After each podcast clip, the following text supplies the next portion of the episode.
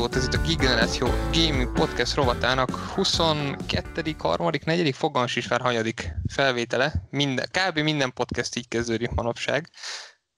Hát igen, fel kéne készülni jóval előre, hogy tisztában legyen ez az ember. Én Dante vagyok, itt van velem szokásos kollégám Garas.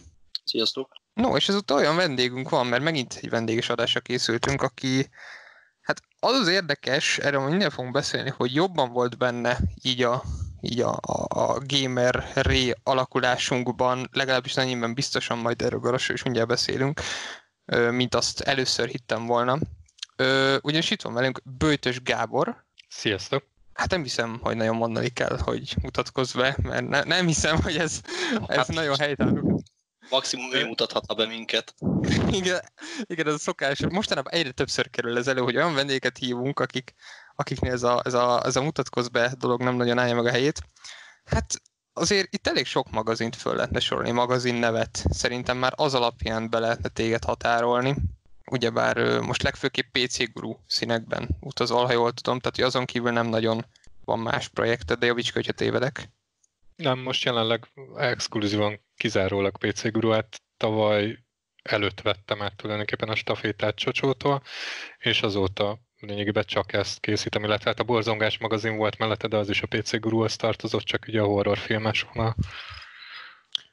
Hát igen, de ezek, ugye ezek korábbról ezek mellett és szintén javíts ki, hogyha esetleg hülyeséget mondok, de tudtam, ugye a konzol magazinban is nagyon markánsan jelen voltál, az 576 kilobájt, még amikor a, a 556 kilobájt magazin még volt. Azt hiszem azt váltotta a konzol magazin, ha jól tudom. Tehát hogy az helyett jött konkrétan. Hú, ez ennél egy picit összetettebb egyébként. Hú, nagyon belenyúltam valamivel. Mert hogy annak idején ugye volt az 576 konzolmagazin Martinnal, Uh, onnan én egy darabig elmentem, akkor a fanguriát készítettem, ott voltam főszerkesztő, majd visszamentem, uh, megszűnt az 576 konzolmagazin, akkor lett belőle a korábban megszűnt 576 kilobájt, csak akkor már multiplatform magazinként, ahol Gret volt a főszerkesztő, majd utána volt a sima konzol magazin, ahol főszerkesztő lettem, és, és akkor utána már ilyen, ilyen webes dolgok voltak. Uh-huh, uh-huh. Igen, ö, hát meg ugye a, most meg is nyitottam egy gyorsan a Wikipédiát, ami ez esetben mondjuk pont hasznos segítségként tud szolgálni, de ugye itt még ilyen nevek vannak, hogy gamers.hu, konzolvilág, PlayStation Community, Gamer 365, tehát itt azért voltak azért, ugye IGN Hungary neve is felmerült, itt azért voltak azért... Azt mi indítottuk, igen. IGN-t. Itt szerintem azért ki lehet mondani, hogy így a hazai geek kultúra alakulásában nagyon benne voltál, ö, és pont a mai nap során a, lehoztunk a padlásról egy, hát, hát, egy, hát egy ilyen jó, nem, nem merem megmondani, hogy hány kilogramnyi ö, újságot így, konzolmagazin 56, PC Guru, van itt minden is, és ö, pont az egyiket, ahogy kinyitottam, ugye az előszó, ugye a legtö- a, talán a konzolmagazinnak az előszójában pont te írtál, és így belegondoltam, hogy, hogy, hogy mennyi olyan, tehát hogy lényegében ezek a magazinok, amikor én fiatal voltam, akkor ezek nagyon pörögtek. Most vagyok 21 éves, így kb. így, hát 8-tól, inkább 7-től 14 éves koromig ezek így nagyon mentek ezek a, ezek a printek nálunk, folyamatosan vettük őket, és nagyon-nagyon tereltek oda, hogy milyen irányba menjen az, hogy én gamer leszek, és merem feltételezni, hogy ma nem lennék olyan kaliberű gamer, mint amilyen vagyok, hogyha nem, lenne, nem lett volna nyomtatott sajtó. És azt tartom érdekesnek, hogy valahogy a nevekkel sose kötöttem össze azt, hogy, hogy milyen írások születtek. Tehát nem volt mondjuk az, mint ma egy streamer esetében, hogy XY a streamer megcsinálta a, a, a, azt az adott tartalmat, hanem, hanem tényleg csak a tartalomra fókuszált, és szerintem nagyon sokaknál megvolt, és ezt tőled kérdezném, hogy, hogy neked a te részed az hogy csapódott le? Tehát, hogy, hogy mennyire érezted azt, hogy, hogy, hogy rád, mint Böjtös Gábor fordul a figyelem a print ideje alatt, vagy mennyire érezted azt, hogy maga, magával a tartalom az, ami hogy Isten igazából érdekli az embereket. Nem tudom, mennyire érted a kérdést, mert kuszán fogalmaztam meg. Értem. Értem, abszolút értem. Um, szerintem volt egy ilyen váltás. Tehát, hogy uh, amikor én belekezdtem ebbe az egészbe, még a 2001-ben szálltam be az 576 konzolhoz, előtte lényegében csak egy ilyen kis kezdő horror uh, szájtot indítottunk egy haverommal 97-8 környékén elsők között lényegében.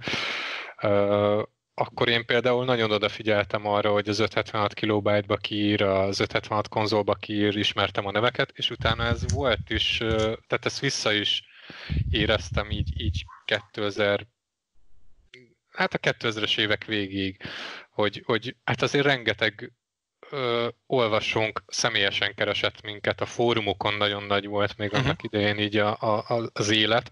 Ez manapság már például nem nagyon működik, maximum Facebookon, de ott se nagyon figyelnek oda arra, hogy, hogy emberek vannak a cikkek mögött. De annak idején ez nagyon ment, és, és túl, külön mindenki na, külön volt mindenkinek topikja lényegében, mert igény volt rá, tehát ott napon, napi szinten pörögtek uh-huh. a mhm. hozzászólások, úgyhogy ilyen napi 10-20 is született, ami azért úgy nem volt rossz eredmény, meg személyesen kaptunk leveleket, és hát egy picit azért így a 2000-es évek elején picit még ilyen rockstárkodás is volt az olyan szempontból, hogy azért úgy voltak lányok, akik, akik erre úgy, úgy, úgy nagyon rámentek, hogy az X-Hero aha, aha. nem pont nálam, hanem úgy, úgy összességében nagyon, nagyon ment ez is, hogy, hogy a, akkor még kevesebb volt azért a Line Gamer, azt tegyük hozzá. Tehát még mi is úgy, úgy néztük, hogy úristen, de jó ez a Line a videójáték iránt. Ugye akkor még nem volt az annyira jellemző, mint ma és, és ez különösen jól esett, amikor, amikor valaki úgy, úgy látszott, hogy, hogy szeretne megismerni, mint ember, hogy, hogy ki van a cikkek mögött, mm. sőt, mm meg esetleg egy picit így, így, így magasabb szintre is került az ember e, ezáltal. Igen, mondjuk ezt, amit mondasz, hogy kevesebb volt a gamer lány, ezt szerintem azt is nagyon jól azt, hogy még a konzol magazinban emlékszem, volt pár szám, amikor volt egy ilyen rovat, hogy konkrétan egy, egy gamer lány került a fókuszba, és a, az kapott egy, hát egy, egy-két oldalnyi cikket. Tehát akkor az még tényleg ilyen kuriózum volt, hogy azt a rohadt ilyen hát, van. Mondjuk, mondjuk az a konzolmagazinos dolog az ilyen, fú, hát ott voltak né, nézetkülönbségek mondjuk úgy, és, és az egy ilyen az elejétől kezdve ilyen, ilyen hát nem, nem teljesen valid rovat volt szerintem, ami azért úgy meg is szűnt az idők folyamán. Mondhatni egy kicsit ö, identitásválságos volt a sok impulzus miatt, tehát hogy többen akartatok többféle mindent, és ez nem mindig egyezett? Nem, nem. Hát ebbe annyira nem szeretnék belemenni, de az a lényeg, hogy, hogy voltak olyanok, akik szerettek volna egy jó magazint készíteni, és voltak olyanok, akik szerették volna, hogyha a tulajdonokban lévő magazin az, az így az ő elképzeléseiket mutatja, még hogyha azoknak az újságkészítéshez nem is nagyon van közük. És mondjuk a közelükben volt egy-két lány, akkor azokat gyorsan lefotózták, hogy valamilyen formában mutogassák őket. Tehát egy ilyen, uh-huh. ilyen hát, Hát igen, mondjuk akkor tényleg más idők voltak, az tény. Tehát ez ma már szerintem, ugye, ma már mindenki vállat rándítani rá, mert tényleg felmegy az ember Twitch tévére, aztán tele van az egész ö, gamer lányokkal. Hát de ez uh, nem is régi ez a konzolmagazinos téma. Nem, nem, ez, ez a 2010 környéke igen, volt. ez már inkább ilyen 2011-12. Hát igen, úgy pont, úgy szerintem, tehát így a, lehet, hogy én mondok hogy én úgy datálom, hogy 2005-től 2010, hát kettőig ment végig egy ilyen nagyon nagy változás, hogy az internet ugye, hogy betört, ugye folyamatosan terjedt el, egyre több háztartásban lett, ugye a printet elkezdte szépen lassan felváltani, nem teljes mértékben, ugye akkor még csak ilyen láttuk, hogy lesz majd egy internet, ami, ami, amiből lehet valami, és hát ugye ez most már eljutott oda, hogy felváltotta a printet, erről majd még, majd még beszélünk egy-két kérdésen keresztül. Ö, azért, tehát mondtad ugye, hogy, hogy volt egy ilyen rockstar kód az egész mögött. Ez mondjuk ilyen táborokban esetleg, nyilván ugye voltak annó ezek a ö, ha jól emlékszem, mai napig is vannak ilyen GameStar táborok és hasonló ilyen megmozdulások, tehát hogy gondolom ott, ott, ott koncentráltan megjelent ez, hogy amikor az emberek csak azért mentek el, mert XY újságíró ott lesz, és gondolom az ilyen hatalmas buli volt annó nektek, de ezt nyilván ezt te tudod jobban megmondani. Um, Hát az van, hogy így táborként nekem csak a fangoria volt. Tehát mi a Mhm. Fangoriával ki- indítottunk táborokat, ott ez meg volt egyébként, de ez már előtte, tehát ez, ez a Rockstar kultusz, ez a Gonzo újságírásnak volt tulajdonképpen egy ilyen, egy ilyen báványozása, hogyha azt vesszük, de ez, ez, ez még jóval előttem, tehát ez a Cowboy és, és, has, és Martin és, és uh, Áprili Zoli és hasonló időszak volt tulajdonképpen inkább ez a 90-es évek, és akkor ez egy picit átcsúszott a 2000-es évekre, de ez ott volt akkoriban inkább jellemző, és ők voltak azok, akik leginkább ebben a rockstar kultuszban így benne voltak, és, és a mai napig legendának számítanak. Tehát én már, hogyha azt veszük, egy ilyen második generációs újságíró vagyok. Ezt még érdekesen mondom, mert szerintem azért mind a ketten garassal így, így úgy datálnánk, hogy te azért ott voltál a kezdet, tehát ugye kezdetektől kezdve ott voltál ebben az egészben. Mondjuk nem tudom, egyébként Garas nálad ez mennyire volt meg egy, a, a, tehát a nyomtatott gaming sajt azon mennyire volt jelen? A nyomtatott gaming sajtó, mint olyan, az jelen volt. A, a PC guru az nem, mert Gábor valószínűleg nem tudja, én Romániában élek, úgyhogy hozzám ez nagyon nem tudott eljutni, amíg nem volt internet. Mhm. Én a, a Level magazint járattam, az volt köreinkben népszerű. Aztán, mikor lett internet, nyilván a PC gurút első között ismertem meg, azóta is olvasom. De az, hogy, hogy amit mondasz, hogy te második generációs vonalon kerültél bele tulajdonképpen ebbe. Az, hogy, hogy sokan, ezt szerintem nem csak így vagyunk vele, de sokan úgy azonosítják a te nevedet a gaming kultúrával, mint egy, egy ilyen mozgató erőt. Ez szerintem Igen. annak is tudható be többek között, hogy valószínű pont a második generáció lett az, ami, amire már ki tudott ez annyira forni, hogy széles körben el tudjon terjedni. Ezt lehet én látom rosszul, de ö, nekünk, meg így a, akikkel beszélgetünk, akiket ismerünk, a, azok közül, között szerintem sokkal több embernek van meg a te neved, mint, mint bárki másé, hogyha felmerül az, hogy, hogy az első horror portál megindítója, ugye a, nem akarok hülyeséget mondani, a Harvester, vagy valami ilyesmi volt a neve? Igen, igen, Harvester, abból lett végül is a mostani Színegor. Igen, tehát a, a fangóri és a te nevedhez kötődik, amit aki a horrorfilmeket szereti, mint mondjuk én is, legalább hallani hallott róla, meg, meg a gaming kultúrában is a te neved valahogy úgy él, hogy, hogy egy ilyen erős mozgatórugó volt végig. Tehát az, hogy a, a magyarországi geek kultúra úgy néz ki, hogy ma kinéz, az szerintem, ha korosztályunkból valakit megkérdezel, akkor, akkor elsőként a te neved fog felvillanni. Én mondjuk úgy mondanám, hogy, és ez most nem Gábort akarom ezzel kicsinni, hogy szerintem két név jutna úgy Isten igazából eszébe az embereknek, a velünk egy idős embereknek, az, az a Bejtös Gábor és Martin. Mert szerintem ők voltak azok, akik ugye leginkább szem előtt voltak, amikor mondjuk kinyitottál egy konzolmagazin, kinyitottál egy 576-ot, vagy akár mondjuk a fórumos jelenlét, amely én annyira nem voltam benne, hogy Gábor elmondás alapján ez is nagyon pörgött, de hogy szerintem ez volt az a két névem, hogy leginkább pörgött, Ö, de nyilván javíts ki, hogyha tévedek. De csak Hát hát ez- én így láttam. Hát ez inkább konzolos vonalon szerintem. Tehát, hogy ugye Martin is alapvetően konzolos volt, én is konzolos vonalon indultam, legalábbis így az újságírást illetően. Amúgy pedig tényleg, tehát megtisztelő, meg minden megköszönöm, de, de alapvetően tényleg azért így a, az igazi legendák a, a, azok előttünk voltak, illetve sőt már Martin tulajdonképpen beletartozott az első vonalba, aki, akiknek az írásain tulajdonképpen már, már én is úgymond nevelkedtem valamilyen formában. Tehát, hogy, hogy azért rengetegen tanultunk tőlük. Tehát uh, itt most mondj, például egy nevet mondva, uh, csak hogy meglegyen az ő neve is említve, mert úgy gondolom, hogy mindenképpen meg kell egy az, hogy tiszta legyen, az kettő az, hogy én, én úgy tudom, hogy én úgy, én úgy datálom, hogy akkor az, első generációsok közé tartozott, de hogy például itt olyan emberekre gondolok, mint Dragon György, ugye jó, szerintem, hogy, Igen. tehát, hogy ilyenekre gondolsz. Mhm, mhm. Hát mondom, a Cowboy, a Dew, a Martin, Áprili Zoli és a többi, Vári Zoli és a többi, tehát hogy így, így tényleg a, a, akik a korai első újságoknál ott voltak már gamer szinten, és ez a 90-es évek legeleje, sőt már a 80-as évek vége.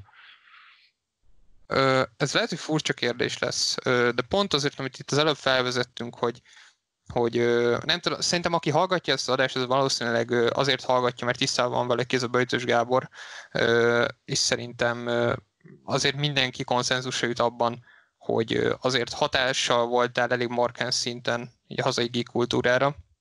Hát, ennek kapcsán nem tudom, hogy mennyire, tehát hogy volt-e neked valamilyen konkrét eset, amin érezted azt, hogy, hogy, hogy, hogy, hogy, hogy itt most egy komplett, hát mondhatjuk egy komplett generációnak, generációra, hogy hatású, vagy legfőképp a fiatalokra, illetve ugye azokra a felnőttekre, akik, akik nyilván ugye a felnőttek voltak, akik leginkább járatták a lapot, tehát nyilván az, akik meg tudták venni. Ugye most egy 8 éves gyereknek nem feltétlenül van saját kereset, az, hogy megvegyem mondjuk akár egy 800 forintos magazint,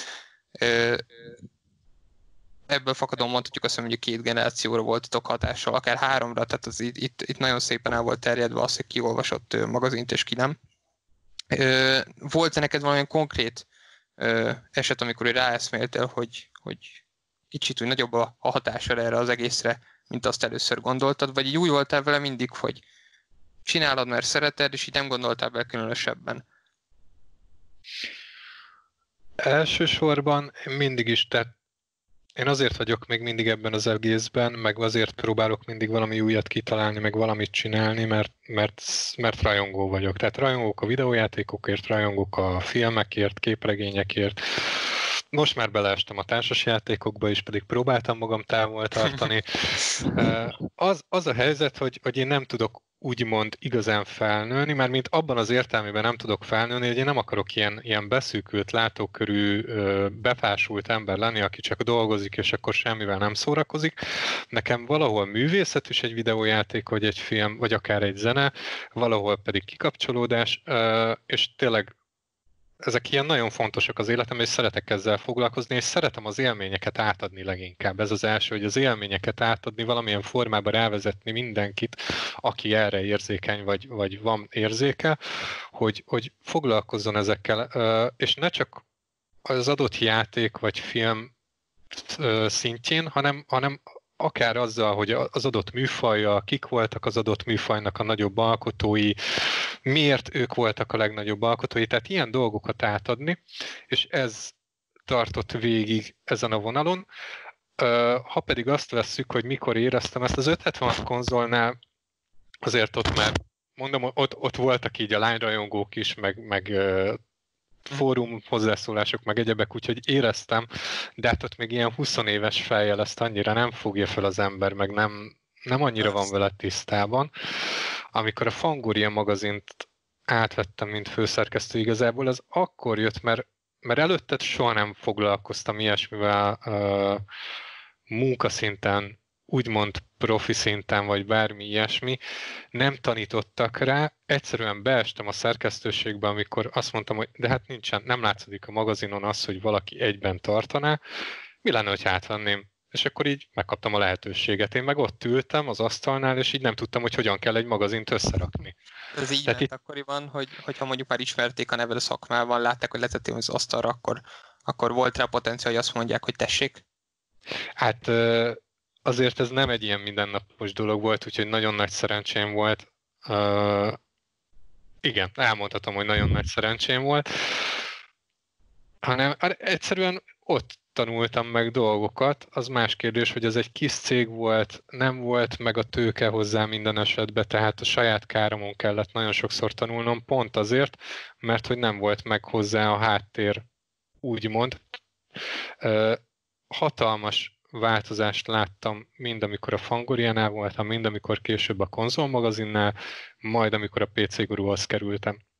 Tehát a konzolmagazin az már sokkal jobban működött, ott már volt arra pénz, hogy normális nyomda legyen, és ez meglátszódott a minőségen, így jobban tudtunk a dizájnnal is foglalkozni az aktuális grafikussal.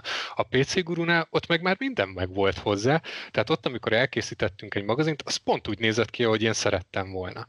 És ez itt tök jó volt ezeket látni. Tehát, hogy így, így nagyon sok mindentől függ ez az egész de visszatérve csak így gyorsan a kérdésre tulajdonképpen a, a fanguria volt az, amikor felfogtam azt, hogy te jó ég, most Magyarországon x ezer horrorrajongó, az azt olvassa, amit mi írunk, főleg, hogy én így teljesen száműztem a, egy idő után majdnem teljesen a, az amerikai cikkeket, mert ugye ez egy ilyen franchise, tehát hogy ez, ez egy licenszelt magazin volt, uh-huh. eredetileg szinte csak angol, ford, angol cikkek fordításaival, és én meg egy magyar magazint szerettem volna jó írókkal és olyan témákkal, amik, amik horror rajongóként engem érdekelnének, illetve a visszajelzés alapján, vagy visszajelzések alapján érdekli az olvasókat is. És akkor volt az, hogy így úristen, tehát hogy a, volt idáig egy, egy Pokoli Rémület nevezetű magazin, ami pár számot élt meg, és egyébként az akkori általános iskolás ö, osztálytársamnak az apja volt a főszerkesztője, tulajdonosa, és fel is jártunk a szerkesztőségbe. A második print magazin, a Fanguri, azt már én csinálom, és ez egy ilyen hatalmas dolog volt számomra, és egyébként csak egy apró kis kitérő, hogy, hogy leginkább, hogyha valahogy is megkérdezik, hogy mire vagyok leginkább büszke, vagy minek örülök leginkább, mit tartok a legnagyobb dolognak. Egyfelől természetesen a PC Guru, mert az, azért az mégiscsak egy ilyen, egy ilyen hatalmas név Magyarországon, uh-huh. de az, hogy a horror, ami számomra ilyen nagyon fontos, három darab print magazin volt, és abból kettőt én csináltam. Tehát ez, ilyen, ez számomra ilyen, ilyen csoda.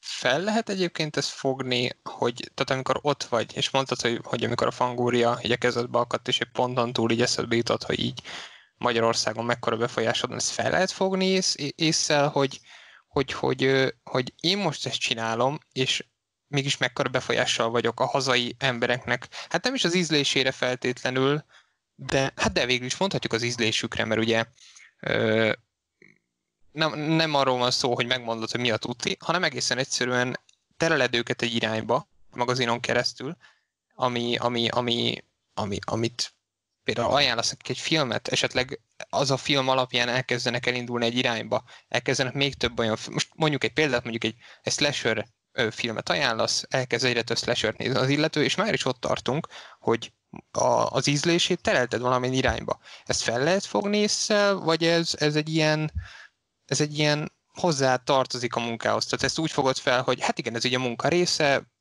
ez így benne van, hogy ez így megtörténik, vagy, ez tényleg, vagy ezt is úgy fogod fel, hogy ez egy ilyen, ez egy ilyen, hát rossz megfogalmazás talán, de hogy ez egy ilyen nagy dolog. Nem tudom, mennyire érted, ez megint ilyen nagyon kuszán lett megfogalmazva, de tényleg ez, hogy, hogy, hogy amikor ennyi emberhez ír az ember, akkor mennyire, mennyire, tehát al- alapból már az is, tehát tökéletes példa, amikor valaki mondjuk YouTube videót kitesz, és jön rá félmillió megtekintés, és sose gondol bele az ember, hogy az félmillió ember, tehát az félmillió megnézték.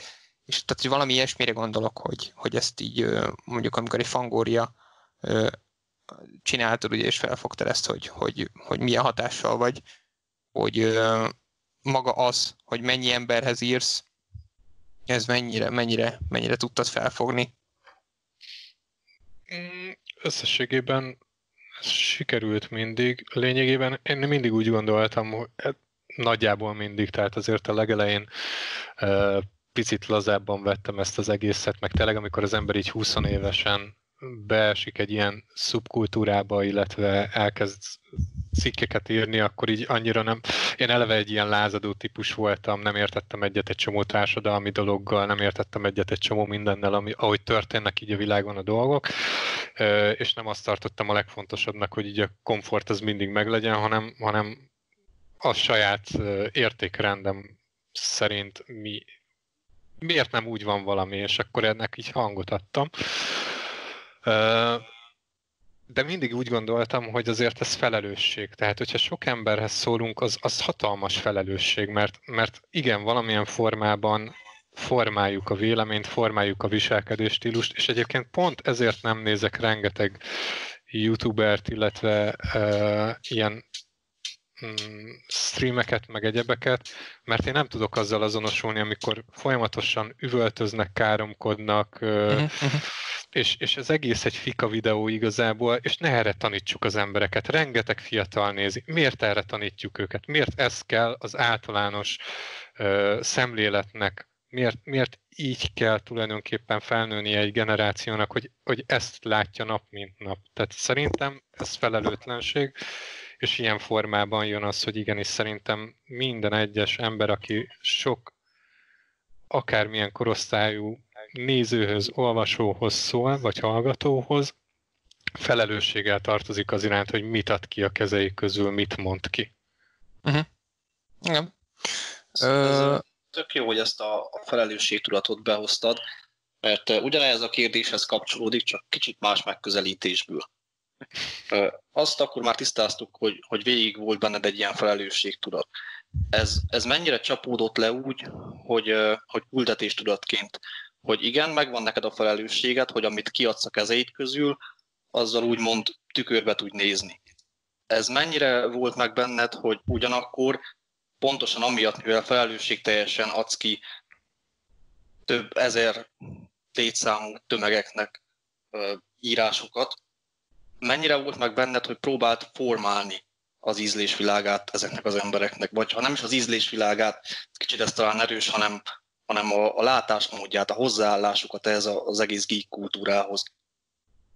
Szerintem már a kezdetek óta ott volt, tehát már az 576 konzolnál is emlékszem, hogy szembe mentem egy csomó olyan dologgal, ami nem tetszett, és ezt bele is írtam akár. Az elején még politikát is, aztán rájöttem, hogy ez nem biztos, hogy jó ötlet, mert, mert a politika az méreg, és most függetlenül attól, hogy egyetértünk, vagy nem, vagy betámadnak, vagy nem, mert, mert bárki, aki ezer embernek, vagy többnek valamilyen, valamit letesz, akár írásban, akár hangban, videóban, akkor biztos, hogy kap nem csak pozitívat, hanem negatívat is, tehát ettől függetlenül, hogy most mit kap az ember, az tényleg méreg és megkeseríti akár az olvasókkal is a kapcsolatot, meg úgy egyébként is mindennel, úgyhogy a politikától így el is zárkoztam, de, de tényleg próbáltam azért így bizonyos szemléletet mindig átadni, és hát ahogy, ahogy korosodik az ember, úgy, úgy szerintem egyre inkább próbál egy pozitív szemléletet átmenni, tehát mondjuk oké, okay, én, én nagyon szerettem a black metal-t, meg az ilyen sötétebb dolgokat, ezt is, ezt is így beleírogattam a cikkekbe, tehát hogy mit tudom én, írtam a Dimmu Borgirról és társairól, amikor még újak voltak, ez a, ez a második hullámos black metal vonal, egy csomó ilyen, ilyen dologgal foglalkoztam, amivel, amit úgy manapság nem biztos, hogy annyira belenyomnék, már csak azért sem, mert, mert annak idején ez még lázadás volt valamilyen formában, meg, meg mondhatni, hogy újdonság, és szembe mentünk bizonyos dolgokkal, de most már így, így annyira beleívódott mindenbe, tehát annyira, hogy még a, még a Kesha klipben is fordított keresztek villognak, hogy így egyszerűen már, már zavar. Tehát innentől kezdve már nem, nem fogok erről beszélni, meg erről írni, mert most már inkább zavaró tényező, mint sem, hogy, hogy most akkor lázadjunk valami ellen. De, de olyan dolgokat simán beleraktam, például amikor a Burger Kingnek volt egy olyan reklámja, hogy, hogy a padon ült egy pár, és akkor van, aki duplán szereti, és két hús, tehát azt akarta reklámozni, hogy, hogy két hússal milyen jó a hamburger, és mellette ült egy, mellettük ült egy másik lány, és akkor a fiú miközben átkarolta a lányt, a másik lánynak a kezét fogta a pad mögött, és akkor úgy beleírtam valahova, nem tudom, már egy cikkbe, vagy egy előszóba, hogy mi az Isten bajuk van, a, van az embereknek. Tehát, Igen, hogy mondjuk... ilyen szinten mindig, bocsánat. Sajnos csak azt akarom mondani, hogy igazából szerintem ma már úgy nehéz effektíve lázadásról beszélni, mert, mert ma már tényleg ilyen nagyon-nagyon minden megtalálni a világban. Tehát ma már mindennek megvan a közönsége, akár nagyobb tömegben is, főleg az internetnek köszönhetően. Ma már, ami régen mondjuk szubkultúrának számított, ma már azért többségben az is, az is egy ilyen, az is hatalmas fanbase tud ör- örvendeni, pont azért, mert a világháló összeköt minket, szerintem nagyon érdekes. Ma már talán nem is lenne kivitelezhető az, hogy, hogy nem azt mondom, hogy tehát nyilván ma is lehet olyan dolgokról írni, mint mondjuk amiről te írtál annó, csak, a, csak ma már ez nem lázadásgyanán történne, hanem mert, mert, mert megteheti az ember, és annó azért volt szerintem ennek egy romantikája, amikor, ahogy mondod is, hogy, hogy olyan témákról írtál, ami úgy, hogy nem feltétlenül illett oda, de hogy, de hogy már csak azért is. És egyébként pont ennek kapcsán, sőt, ezt mindkettőtöknek kérdezném egyébként, mert ez tök érdekes, hogy Garastól olvasói szemmel, tőled Gábor, meg ő, ő szerkesztői szemmel, hogy, hogy bennetek van egy ilyen keserű utóíz, így a print, hát nem mondom azt, hogy kimúlása miatt, mert ez csúnya szó, nevezzük azt, hogy parkoló pályára tétele miatt, mert én szeretek optimista lenni, hogy azért mégiscsak azért eléggé meghatározó szinte mindannyiunkat ilyen-olyan aspektusból.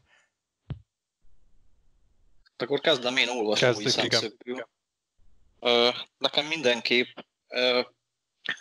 Főleg amiatt, mert azért annak, amikor, amikor tudtad, hogy van egy magazin, annak x időpontban kijön egy száma, és azt elolvasod, és mondjuk az adott hónap, vagy az adott hét, vagy az adott két hét eseményeiről akkor ott értesülsz. És minden egy csokorba volt szedve, megtaláltad, amiről hallottál és érdekelt volna, hallottál új dolgokról, amik teljesen elkerültek volna. Most meg a, a, amiatt, hogy, hogy borzasztó gyors az információ áramlás, ezek ilyen flash-szerű dolgok. Tehát felnyitod a Twittert, új cikk. És így fél óránként, ha ráfrissítesz, jön egy új cikk a legfrissebb hírekről. Uh-huh. Nincs már meg az a feelingje, mint, mint akkoriban, amikor megvettél egy magazint, és nézted, hogy wow, jön a, mit tudom én, új Final Fantasy. És ott voltak képek belőle, hogy ez így fog kinézni, hú. És akkor ment a brainstorming haverokkal, hogy wow, láttad, itt jön az új Final Fantasy, nézd már meg, azt a grafikát figyelt. Ez ma már nincs, már minden tudsz, jönnek a szivárgások, tudod azt is kis túlzással, hogy a fejlesztők mit vacsoráznak. Nekem ilyen szempontból hiányzik főleg a nyomtatott sajtó. Annak ténylegesen volt egy romantikája, meg nem is csak, hogy romantikája, teljesen más érzés volt. Egy, egyrészt sokkal szakmai volt szerintem. Tehát most az, hogy... Hát az biztos. Most nem akarok senkit megbántani, de lassan ott tartunk, hogy a Pivaj Basznádi három fő szerkesztőségből álló magazin is csinál egy gamer rovatot, meg egy filmkritikai rovatot. Gyakorlatilag bárki be tud írkálni, ami egyrészt jó is, mert mindenkinek meg van teremtve a platform, de nem biztos, hogy mindenkinek kellene. Igen. És mindenki hozzászól. Mindenki véleményvezér. Igen. Kicsit felhígultnak érzem azt az egészet. Régen, régen, ha kaptál készhez egy, egy magazint, azt tudtad, hogy olyan emberek írnak bele, akik letettek valamit az asztalra azért, hogy odaírhassanak. Igen. Ez ma már nincs meg. Bizonyos szempontból jó, hogy ez már nincs meg, de bizonyos szempontból nagyon rossz, hogy ez nincs meg, ugye azért rossz, amit ugye mondtál. Hát jónak meg azért jó, mert igazából ez is egy tanulási görbe. Tehát azért nagyon sokszor kerülnek ki olyan újságírók, akik mondjuk hobby bloggerként kezdik, mert elkezdik ő sokan olvasni. Tehát ugye e, ez, ez a szabad felület szerintem bizonyos szempontból nagyon jót tud tenni. Csak hát igen, pont ez, hogy, hogy, hogy ma már mindenki vélemény vezér, ma már mindenki nagyon, nagyon meg akarja mondani a tutit, akár laikusként is. Nem, nem feltétlenül jó ez, ez, a, ez a része, igen. Igen, tehát az, amikor van valakinek egy blogja, és oda ír, és abból kinő oda, hogy, hogy elkezd egy, egy, egy mívós labba írni, az teljesen jó. Meg például, a, amit maradjunk a PC gurunál, többször van ugye, hogy hirdettek meg effektíve pályázatokat. És tudomásom szerint volt olyan, aki ennek a pályázatnak a kapcsán került be a szerkesztőségbe. Igen. Mert, mert láttatok benne fantáziát. De, de az, hogy most már, és, és nem is csak az, hogy, hogy minden kis újság, de nagy újságok is, észrevették, hogy ennek van olvasottsága, a geek kultúra most pörög, és csinálnak egy random filmes rovatot. Nem feltétlen érzem úgy, hogy minden újságnak a profiljába ezt úgy bele kéne erőltetni. Hát vagy nem is az, hogy a profiljába, de hogy hiányzik a szak... Nem, nem feltétlenül szakértelem, de én külön választom azt, hogy hozzáértés és szakértelem. Én szerintem a hozzáértés hiányzik, tehát sajnos ma is van, már, vannak olyan, olyan top YouTube csatornák, akik gamer témában nyilvánulnak meg, és, és szinte teljesen laikus módon, és mégis véleményvezérnek számítanak, és igen, ez régen nem volt meg. Ebben a formában is biztosan nem. Nem tudom, Gábor, te ezt hogy látod? Hát az egyik oldala a dolognak, amit most itt beszéltetek, azzal a részével én úgy vagyok, hogy bármikor, amikor egy magazint én vezettem, akkor hogyha láttam valahol tehetséget, tök mindegy, hogy újságíró, vagy csak éppen egy blogot ír, vagy csak éppen úgy írogat a saját kettelésére, hogyha a tehetséges, és ügyesen ír, és van stílusa, akkor helye van bármelyik magazinban, hogyha ez képes olyan formába önteni, hogy nekem ne kelljen annyit dolgoznom vele, mint hogyha én írnám meg a cikket, és az olvasónak valami újat mutat. Tehát ilyen formában tulajdonképpen bárki, akinek megvan ez tényleg a, a stílusa, tehetsége, ügyessége, bárki bekerülhet, úgymond azt nem tartom jónak, ami tényleg manapság van, olyan szempontból, hogy azért mit tudom én, amikor az LGN-t indítottuk, akkor in, adtunk fel hirdetést, hirdettük tulajdonképpen a hírszerkesztői pozíciót, újságírói pozíciót, jött mit tudom én 300-500 jelentkezés, na most abból hármat tudtunk csak alkalmazni. Mert hogy, mert hogy van, akinek egyszerűen ez nem megy, tehát hiába szeretné, hiába tanultak, mert lehet, hogy ez a szakmája. De nem olyan jó. Tehát nem olyan, akinek én azt mondom, hogy szívesen odaadok egy olyan cikket, amit utána elolvasnak, mit tudom én, 5000-en, vagy 4000-en, vagy akár csak ezren, és ezzel valami különlegeset nyújtunk. Tehát ez nem mindenkinek való. Ez éppen olyan, mint hogy én például nem tudok rajzolni, nem is erőltetem. Uh-huh. Hiába szeretnék, hiába látom, hogy milyen jó dolgok vannak benne, nekem nem megy, akkor nekem nem kell rajzolnom, és ennyi. Nem mindenkinek megy az írás sem és hogyha egyszerűen nem megy, nem jön belülről, mert ennek belülről kell jönnie, nem az iskola által, akkor hiába próbálkozik. Az újságírók nagy részének, akik ebben az első vagy akár a második hullámban annak idején benne voltak, szerintem 80%-uknak nem volt újságírói végzettsége. Nem azért voltak ott évtizedekig, mert ez volt a szakmájuk, hanem azért, mert valamit tudtak mutatni. És egyébként ez egy nagyon nagy különbség és ez lenne igazából a fontos, és amikor mindenki blogol, akkor sajnos megvan ennek az egésznek az a hátulütője, meg amikor bárkit felvesznek már, mert internet, hogy, hogy nem olyan lesz. Tehát oké, az emberek azt akarják, hogy gyors legyen, ingyen legyen, és ennek az az eredménye, hogy felhígul. Mondhatni egy picit tömeggyártott talán. Igen. Hmm. A, a, a másik oldala az viszont az a bocsánat, egy picit most belekeveredtem, mert ugye ez volt az, amire ti tértetek ki. Ja igen, a Print magazin. ezzel, két dolgot, ezzel kapcsolatban két dolgot tudok mondani. Az egyik az az, hogy a print az, az olyan dolgokra képes, amire az internet nem. Tehát az, hogy ártokkal játszadozzunk, akár két oldalra kihúzva, vagy egy, egy negyed oldalas szöveget elhelyezve egy két oldalas marha jó kinéző ö, grafikai elem mellé, arra az internet nem képes. Ezeket gyönyörűen át lehet adni a printben, és ez például nagyon hiányzik. Tehát az, hogy most feltöltök egy cikket, és beteszek három képet négy ö, szövegdoboz közé, az, az azért igazából nem, nem, nem, tehát ez semmi.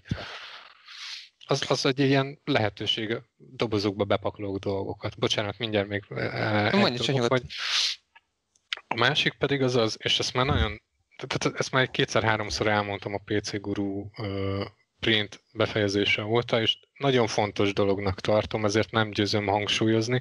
A történelmünk, a teljes történelmünk és a művészetünk az fizikai formában létezett évezredeken keresztül. Lexikonokban, falfestményeken, festményeken, könyvekben és a többi. Ezt nem lehet kiváltani az internettel. Egyszer valaki előő egy szervert, és onnantól kezdve minden megszűnik, ami ott volt. Mhm. Minden. Tehát az, hogy átmegyünk teljesen az internetre, ez tulajdonképpen egy, egy művészeti és kulturális öngyilkosság. Igen, mondjuk ugye erre, erre szokott sokszor feljönni az a példa, hogy ugye most hozzuk fel példaként fizikai adathordozók, mondjuk egy, egy videójáték, ugye most kezd kimenni a divatból ugye lemezes megoldás, és sokan attól tartanak, hogy a digitális játékoknál pont ez, amit mondasz, hogy egyszer lelövik a szervereket, és és nem tudsz többet játszani ez az adott játékkal.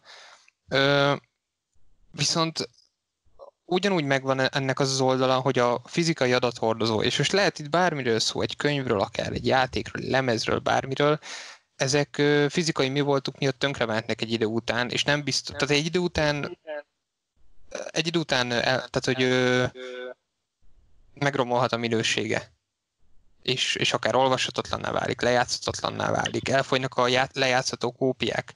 Míg mondjuk egy digitális szerver esetében azért ott rengeteg biztonsági mentés készíthető, akár egy, egy, egy, egy, egy harmadik világbeli szerverre kiküldhető, ahol még a legutolsó esetben is ki lehet menteni ezeket. Nem, nem lesz benne esetleg egy ilyen optimizmus, hogy talán ennek lehet egy ilyen előnye? Hát figyelj, én nem mondom azt, hogy ez meg fog szűnni mindenképpen, de azért Szerintem az a nagyon optimista, hogy egyetlen egy platformot nevezünk ki ö, szemben millió másikkal, mert hogy amit mondasz, hogy megsérül a könyv, megsérül a fizikai adathordozó, ezek mindegy egy darabok.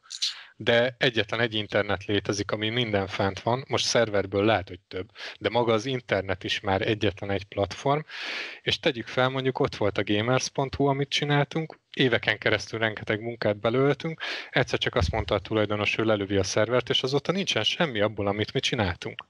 Uh-huh. Semmi nem maradt fent.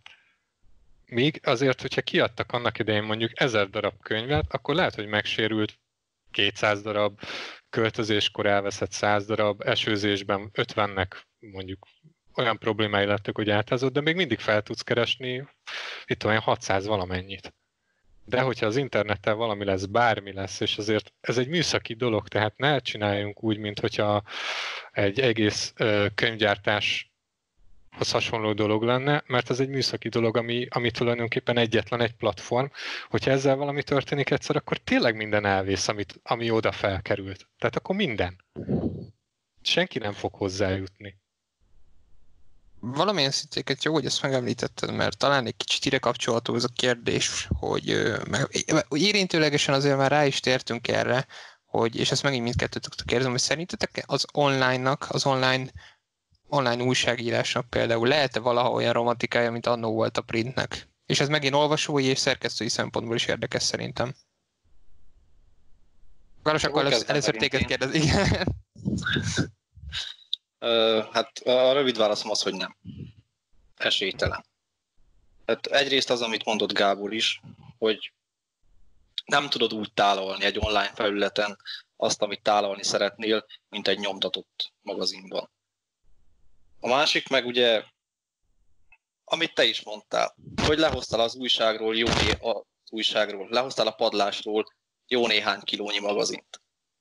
Az internetről nem hozod le, ott maximum jó esetben beállítod azt, hogy az időrendet a legrégebbitől a legújabb fele sorolja, de nagy valószínűséggel nem fogod a büdös életbe beállítani, maximum csak egyszer-kétszer, ha valami kifejezett dolgot keresel. A, a nyomtatott sajtóban egyrészt ott volt az, hogy, hogy uh, rossz szó, de jobbat nem találok, tudtál vele dicsekedni. Hogy Igen. itt van 2000-től 2005-ig az összes szám. Itt van, nekem megvan, el vannak téve, két évente előveszem, leporolom, be vannak fóliázva akár. Megvolt ez a, ez a, az a gyűjtői szenvedély is benne, ahogy ugyanúgy megvan a, a lemezes filmeknél, videójátékoknál, bakelit lemezeknél akár, ez abszolút megvolt a nyomtatott sajtóban is, főleg, főleg a gamer magazinoknál. Internetnél ilyen nincs. Tehát ott beütöd a, a domain nevet, lenyílik az oldal, legfrissebb cikkek, vissza tudod keresni a régebbi cikkeket, de ennyi tulajdonképpen. A másik meg, a, ami ugyanúgy a romantikához kapcsolódik, és amit mondtam, az ez, hogy gyakorlatilag fél óránként jönnek a hírek, tehát ilyen flasheket kapsz új cikk, új hír, új interjú, új játékteszt. Nem az van, hogy kijön egy, egy, egy adott lapszám, és akkor egy hónapra visszamenőleg ott vannak a, a, a hónapnak a fontos eseményei. Igen, emlékszem. Nekem, nekem ez nagyon hiányzik a, a nyomtatott sajtóban.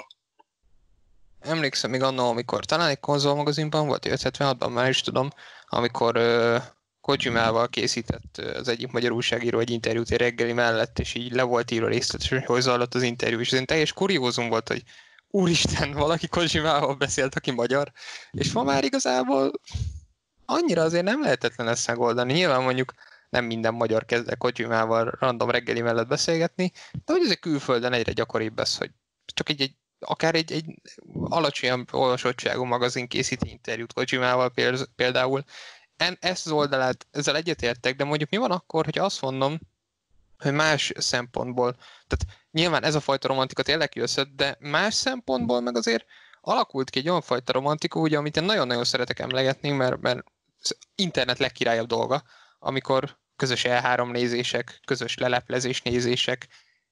Ezt a részét én például jobban szeretem annál, mint amikor annó mondjuk elolvastam mondjuk, hogy egy, egy beszámolót. Az is tök jó volt annó, mert nyilván nem tudtuk, hogy valaha itt fogunk ilyet, hogy E3-at nézünk online ismerősökkel. De hogy, hogy ezt esetleg nem látjátok pozitívumnak, hogy a streamek bejövetele a nagy eseményekről, a nagy showkról az hozott egy, egy pozitív változás, vagy ti, vagy, ti, vagy ti azért annyira nem ugrátok, mint én? Kezd nyugodtan, aztán utána én majd visszatérek az előző témákhoz is. Hát ez ilyen szempontból nyilván pozitívum, bár azt te is nagyon jól tudod, hogy én nem lelkesedem annyira ez, ezért, mint te. Nekem akkora nagy hype ez nem jelent, de én inkább abban látom a pozitívumot, meg az újfajta romantikát, hogy könnyebben elérhetőek emberek. Most saját magunkra fogok hivatkozni, de a nyomtatott sajtó korában azért el, elképzelhetetlen lett volna, hogy mi Tony Giglio-val interjút csinálunk. Ja, ja. Most pedig kis túlzással két kattintással elérhető volt. Nyilván ez kellett ő is, aki válaszolt, de, de az internet nélkül ez lehetetlen lett volna.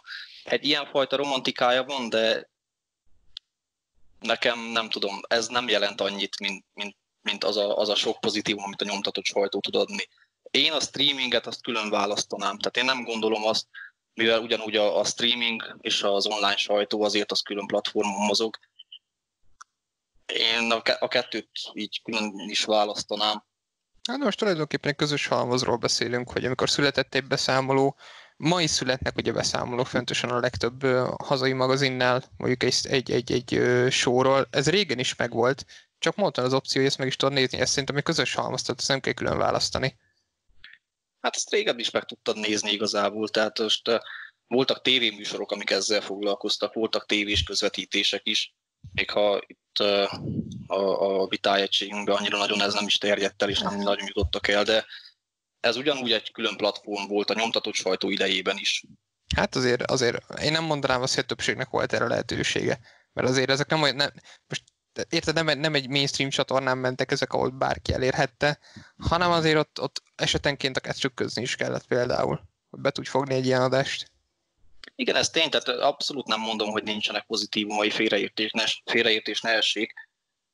Vannak pozitívumai ennek a dolognak is, de én, ha a romantika szempontjából közelítjük meg, én sokkal több negatívumot látok benne.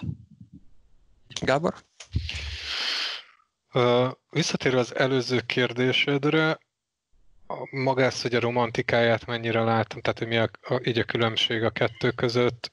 Most egy picit önmagamnak is ellentmondok, mert tehát oké, okay, hogy nem tér vissza az a fajta romantikája, de azért megvan ennek is egy csomó előnye, de tehát ez tényleg a, a könnyebb elérni az embereket, könnyebb, tehát szakmai szempontból például a munkavégzés terén sokkal egyszerűbb dolgunk van most, hogyha nem kapunk valahonnan kódot, például játékhoz, a teszteléshez, nincsen magyar forgalmazó, írok a külföldinek, bemutatom az újságot, hogyha még nem ismerjük egymást, és másnapra már ott van a kód, amivel tud az adott újságíró dolgozni. Interjúnál ugyanez van, filmet vagy társas játékot, amikor kértem, bemutatkoztam, ugyanúgy megkaptuk, elküldték a fizikai formátumot, tehát ilyen szempontból sokkal egyszerűbb, sokkal gördülékenyebb az egész, míg annak idején azért ez sokkal nehézkesebb volt azzal vitatkoznék, hogy most ez a streaming és maga az esemény, ez melyik jobb. Én abban a, a közegben, vagy abban az időszakban nőttem fel, és azért ez számít persze, hogy ki hogyan nőtt fel, hogyan látta ezeket, mit tapasztalt nekem az, az hatalmas élmény volt, amikor olvastam például Martin beszámolóját a 90-es évek közepén végén, hogy ő kint járt az E3-on, elmesélte az utat, beleszőve vicces dolgokat, amin végig nevettem, beletette a kép, két-három képet a GTA 3-ról, hogy úristen, 3D-be költözik a játék. Nem volt videó, nem volt videó, nem volt semmi hozzá, hanem láttam három képet, és futkasott a a hideg. És majd valamikor fél év múlva, vagy egy év múlva találkoztam a játékkal. És hatalmas élmény volt, és hatalmas várakozás előzte meg azt, hogy a kezembe kerüljön végre az a játék. Ez ma már nincsen meg. Mindent egyből látunk, mindent egyből megkapunk. Nem biztos egyébként, hogy, hogy ennek a romantikája ugyanaz, és hogy, hogy nekem ez mondjuk jobban tetszik, mint a régi, mert a réginél sokkal inkább megvolt az élmény. Szerintem. És akkor még visszatérve egy picit, amit az előbb akartam mondani, csak aztán azt elfelejtettem. Az egyik az az, hogy a, az íróknál volt még egy olyan, hogy szerintem ami még nagyon fontos, az egy valamiféle tapasztalat és lexikális tudás. Tehát azért az nem árt, hogy az ember ne az elmúlt egy évben álljon neki videójátékokkal foglalkozni, és akkor na én most már mindent tudok, meg Igen. megírtam három cikket, és hát nekünk újságírónknak azért nehéz, nem, még csak tanulod. Tehát legalább ismerje az elmúlt két generációt, szerintem, tehát így a, a játékfejlődésben értem. Legalább az elmúlt két generációt ismeri, hogy tudjon viszonyítani, mert az nagyon fontos egy cikknél, hogy viszonyítás legyen. A másik pedig, hogy ismerje tényleg azért így a kiadókat, fejlesztőket, mert, mert az, hogy most elkezdek így csak úgy írni egy olyan dologról, amihez semmi közöm nincs, abból úgyse jön ki jól senki. Ja, és tulajdonképpen ennyit akartam mondani, igen, mert ez az E3-as beszámolós dolog, ez volt még a fejemben, hogy erről akarok beszélni, de ezt most akkor elmondtam. Tehát ez nekem például hatalmas élmény volt annak idején. Igen, az, az amit mondasz, hogy, hogy tényleg, tehát ma már bárki geeknek nevezi magát, aki tényleg egy, egy játszott öt játékkal, megnézett tíz filmet, és, és, és tehát tényleg ez, amit mondtunk, és mindenki véleményvezér akar lenni manapság, interneten ad egy nagyon jó fel. Régen ez úgy nézett ki, hogy ugyanúgy megírtuk ezeket, tehát ugyanúgy játszottunk egy játékkal, 8 évesen megírtuk belőle a tesztet, és megmutattuk anyukánknak, vagy a legjobb barátunknak, és, és úgy éreztük, hogy véleményvezérek vagyunk, csak nyilván az, az, azt helyén tudtuk kezelni, pont azért, mert tudtuk, hogy ez nem fog eljutni annyi emberhez, hogy ez a fejünkbe szálljon, meg hát nem is gondoltunk bele, de ma már tényleg egy, egy másfajta kultúra van, és, és sajnos mondhatni egy kicsit azért, ez, ez hát nem is kicsit azért, ez tudja roncsolni magát a geek kultúrát, hogy mindenki nagyon okos. Ö, amit még akartam kérdezni mindenképp, Ö, tehát felírtam magamnak. Ö, igen, ez kicsit off-topic, tehát majd egy, egy, egy, még egy következő kérdésre visszatérünk. Ezt az elején meg akartam kérdezni, ez kimaradt. Ez nagyon szemét kérdés, mert ez a, ez a mi lenne, ha kérdés, ez, ez, ez mindig ez a ez minden, ez minden ilyen beszélgetésben elhangzik, de, de erre nálad különösen kíváncsi vagyok, mert, mert megmondom őszintét, fogalmam sincs, hogy mi lesz a válasz, még, még tippem se lesz, hogy ha tényleg nem jön az életedbe be az, hogy te a sajtóval foglalkozz, a gaming sajtóval, az írással, akkor mi lett volna az a, az a pálya, mint elindulsz? Volt valamilyen te Mi lett volna, ha egyiket annyira nem, sokkal szemetebb kérdés az, amikor megkezdik, hogy mi a kedvenc horrorfilm, vagy a játékom. A, az sokkal szemetebb kérdés. Nem akartunk ilyet, nem akar, terve volt, nem, de hogy. Ezeket a kérdéseket még én is utálom, pedig uh, egészen egyértelműen sokkal szegényebb a, a lexikális, meg minden téren terjedő tudásom ebben a topikban, mint neked, és még én sem tudok ilyen kérdésekre válaszolni. Ha esetleg ilyen kérdésetek van, azt égessétek el most, és sóval hincsétek be a helyét. Csak én szeretem ezt a kérdést egyébként, na mindegy. Én mindig szeretek erre válaszolni. Én fel tudnék sorolni legalább százat videójátékból. Ó, én is, nem is, tehát, hogy így innentől... Az a legjobb meg... része. uh, mi lett volna, ha... Szerettem volna énekes lenni, zenekar. Ez volt zenekarom, de hát abban sokkal nehezebb. Vagy egyébként nem, nem ugyanúgy szerencse kell hozzá, hogy, hogy felfedezzenek meg ilyesmi. Tehát, hogy, hogy mindenképpen szerettem volna valami olyat, ami, ami belülről jön, meg ami ilyen kicsit a művészethez bármiféle formában köze van. Ilyen típusú személyiség vagyok, úgyhogy ez, ez így adta volna magát, hogy bármi hasonló dolog, de alapvetően már az általános iskola, nem tudom, harmadik, negyedik osztályától novellákat írogattam, meg, meg ilyen, ilyen nagyon béna forgatókönyveket, amiket így megálmodtam előtte, persze ilyen horror, meg szex, meg nem tudom mik voltak mm-hmm. Tehát, hogy ilyen, ilyen hülyeségekkel foglalkoztam már az elejétől, úgyhogy nekem az írás az, az nagyon régóta ott volt, és, és az egy ilyen hatalmas álmom valóra válásának mondható, hogy így be is kerültem. Hát amúgy meg így kereskedelmi végzettségem volt, meg nem tudom, tehát, hogy igazából bármi lehetett volna ebből az egészből, meg voltam én közben is minden, tehát azért nagyon sokszor azt, azt nagyon sokan nem tudják, hogy egyébként rengetegen, akik manapság már talán ez inkább köztudatban van, de annak idején így azt gondolták az emberek, hogy mindenki bent ül egy szerkesztőségben, nem, a többség az külsősként dolgozik, tanul mellette, vagy dolgozik az újságírás mellett. És én például, mivel hogy nem vagyok egy olyan gazdag családból, nem, nem, nem olyanok a körülményeim, nem tehetem meg, hogy, hogy csak úgy vagyok. Nagyon sokszor volt, hogy valahova írtam, és akkor mellette, hogyha éppen nem volt más, muszáj volt valamivel pénzt keresnem, akkor elmentem, mivel az a legegyszerűbb, például a biztonsági őrnek, vagy boltba eladónak, vagy volt, hogy szexchat operátor voltam, és hasonlók, tehát, hogy, hogy bármit. Ilyen szempontból ilyen havas Henrik kettő vagyok, hogy bármit, amit elém dobtak, azt így megcsináltam. Tehát rengeteg fajta munkahelyem volt. És hát Ez a vízhátán is megél, megél hát, a típusú ember. Ez nem is az, hogy megél, nem él, vagy, vagy megél, vagy nem, hanem muszáj. Tehát, hogyha következő hónapban nem tudod fizetni a rezsit, akkor baj van. Egy, ezt nem lehet másképp. Egy, egy olyan dolog ebben az életútban volt benned végig, hogy, hogy oké, okay, ezt most csinálni kell, mert tehát valamiből nyilván élni kell, de ez úgy nézett ki, hogy te közben írtál, meg foglalkoztál ezekkel a dolgokkal, mert szeretted, és így öngerjesztő folyamatként kialakult az, hogy, hogy ezt tudod főállásban művelni, vagy pedig ezt tudatosan próbáltál valahogy mindig abba az irányba terelődni, hogy jó, ha most ezzel is kell foglalkozni, de azért a végcél az az, hogy, hogy én mondjuk a XY magazin főszerkesztője legyek egy napon, és ebből tudjak megélni.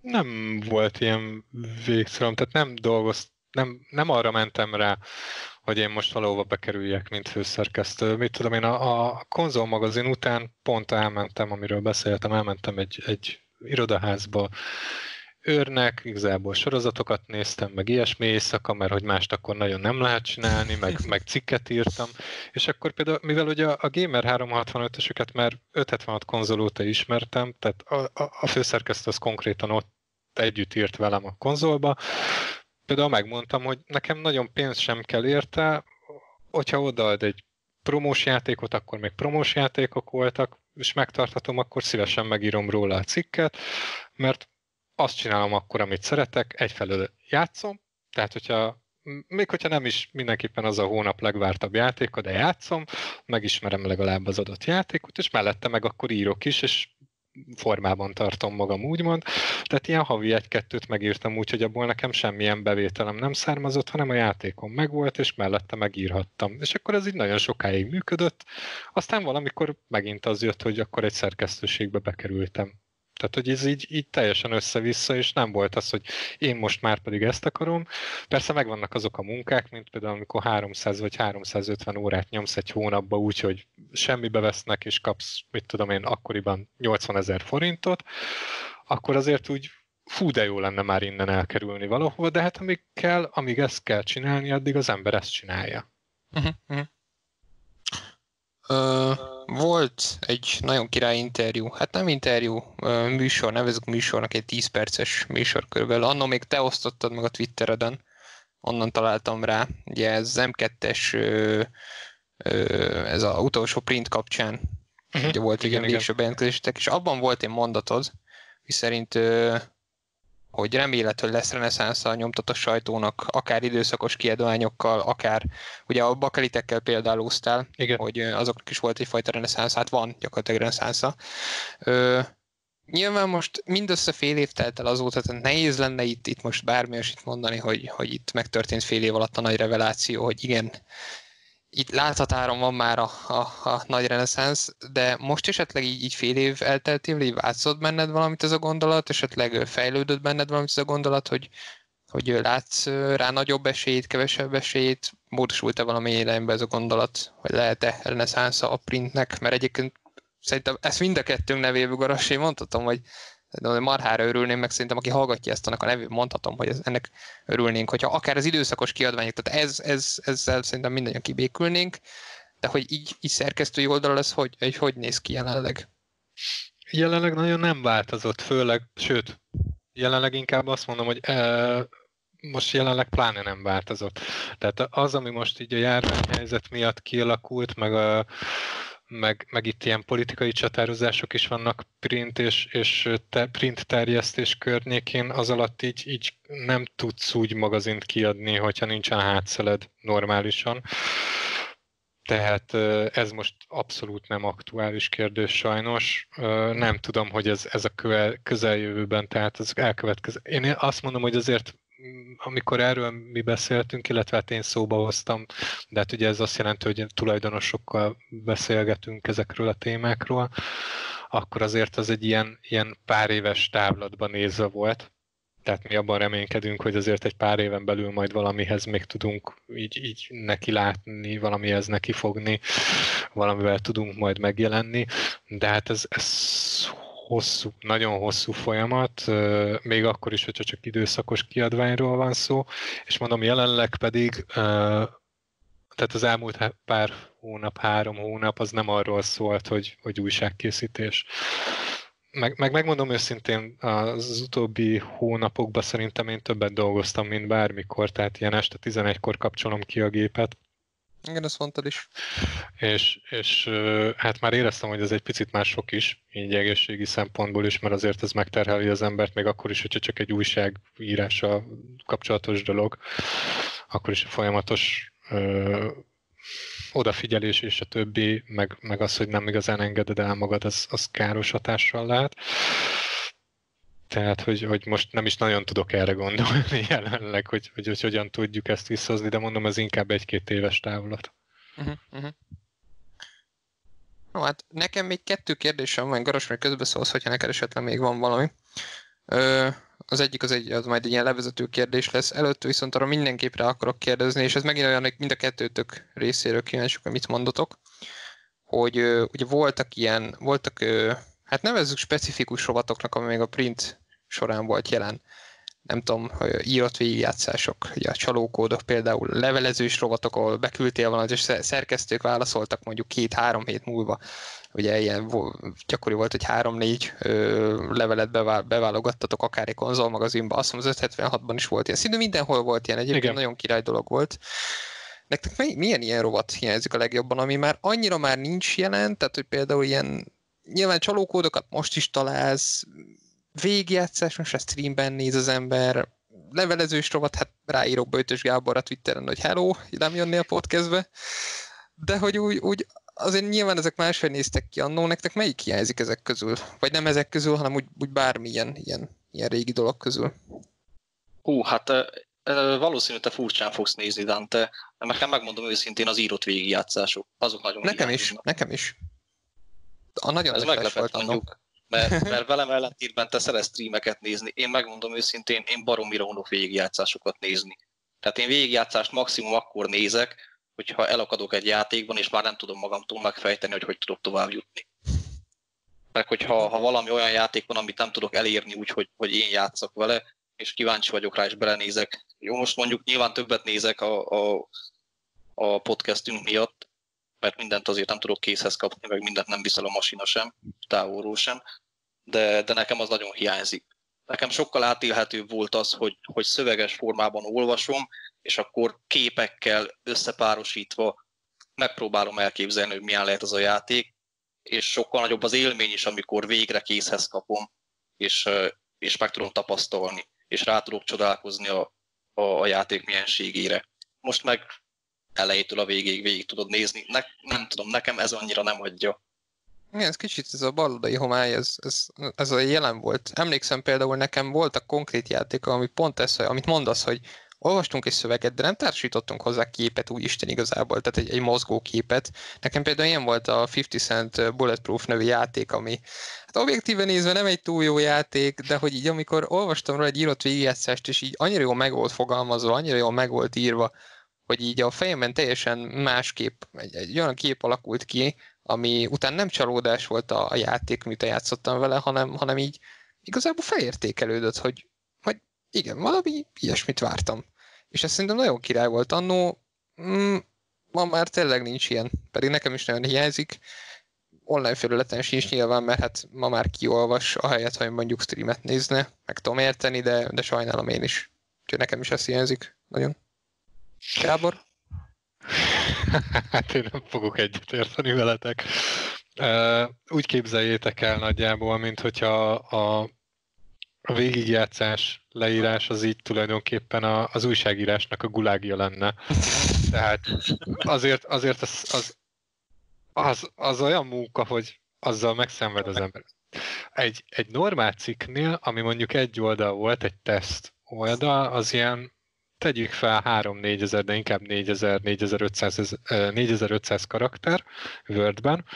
Na most a végigjátszás oldal, ugye ott nincsenek képek, kisebb a betűméret, ott ilyen 7-10 ezer karakter simán befért. Ugyanazért a, a pénzért, miközben nem is azzal foglalkozol igazából, amit szeretsz. Tehát ott ugye alapvetően arról beszéltünk, hogy ez ez összességében nem arról szól, hogy az ember pénzt keres, legalábbis, hogyha az ember így külsősként, vagy úgy egyébként így most, most ö, játékokat tesztel, legalábbis jobb esetben, mert hogyha csak arról szól, akkor azt úgy sem csinálja sokáig az ember. De hogy ez nem arról szól, de azért az fáj, amikor így, így tényleg rabszolgamunkát végzel. Tehát az, hogy, hogy végigírt a végigjátszást, végigmész mész a játékkal, mész két sarkot, lepauzolod, elkezded írni, megint mész, megint lepauzolod, megint írod, és egy ilyen, egy ilyen monoton rabszolgamunka az egész, tényleg, mint hogyha a párt oda vitt volna valahova, hogy most pedig a munkatáborba csinálod, és csinálod, és tehát így a pokolba kívánt annak idején szerintem mindenki. Szerintem nyugodtan mondhatom így, így mindenkinek a nevében, hogyha volt is kivétel, attól elnézést kérek, de száz százalék, hogy a, a többség ezt, ezt nem szerette. Tehát, hogy ez ilyen nem, sokkal nem egyszerűbb. illúzióromboló vagy, de, de illúzióromboló vagy. Igen, hát azért a megírni valószínűleg kicsit másképp néz ki, mint elolvasni és nagyokat fantáziálni a végeredményre. Nem szórakoztató. Érted, egy cikknél eleve tudsz poénkodni, bele tudsz vinni személyes dolgokat, tudsz életet adni neki, de egy leírásba ezt annyira nem tudod, egy-két ilyen hülyeséget beleraksz, oké, de hát nem, na. Tehát, hogy ez úgy nem, abszolút nem hiányzik. Ami hiányzik, az inkább a levrovat, hát az, az sajnos ugyanúgy, hogy a fórumok értelmüket vesztették az ilyen, ilyen megnyilvánulások, nem tudom, tehát az, az már sok éve nem működött igazán, az, az szintén így a 2000-es évek közepéig, végéig működött. Én azokat szerettem. Mm. Ami, ami saját rovat, azok hiányoznak igazából. Tehát, hogy, hogy mit tudom én, a, a konzolmagazinnál például nekiálltam összeesküvés elméletekkel foglalkozni. Igen, nem igen, igen. A, ez nem az volt a lényege, hogy, hogy így, így elhitessem azt, ami éppen az aktuális téma, tehát hogy ezt mindenki elhiggye, hogy már pedig a nem tudom ki korrupt és gonosz. Az volt a lényege, hogy, hogy mindenki egy kicsit kinyissa a szemét, és ne csak azt higgye el, amit így, így súlykolnak bele.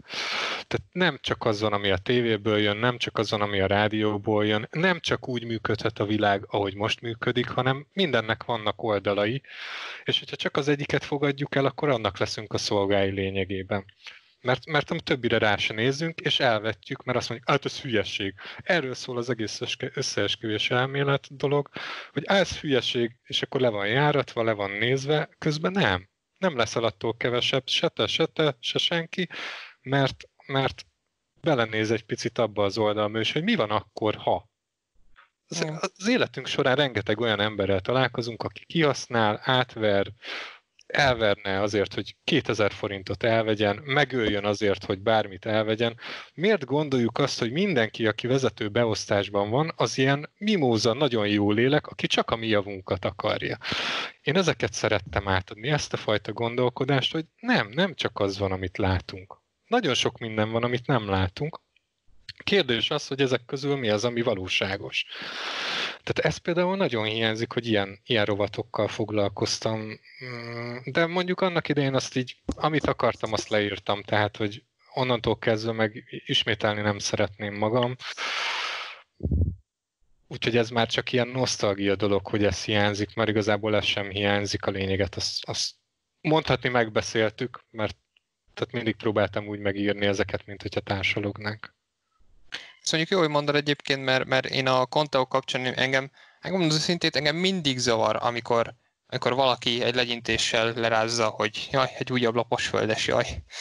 Én, én mindig, mindig jónak tartottam azt, hogy, hogy valaki, ha akár csak vitaindító ugyanánt, mint mondjuk, ahogy te is mondtad, hogy te is így a szavaidból kivéve igazából vitaindítónak szántad ezeket, hogy, hogy bedobnak ilyen, ilyen téziseket, és, és ezzel sosem tudok mit kezdeni, hogy legyintéssel le van ez az egész, egy, egy, mondjuk egy, egy bedobott konteó rendezve.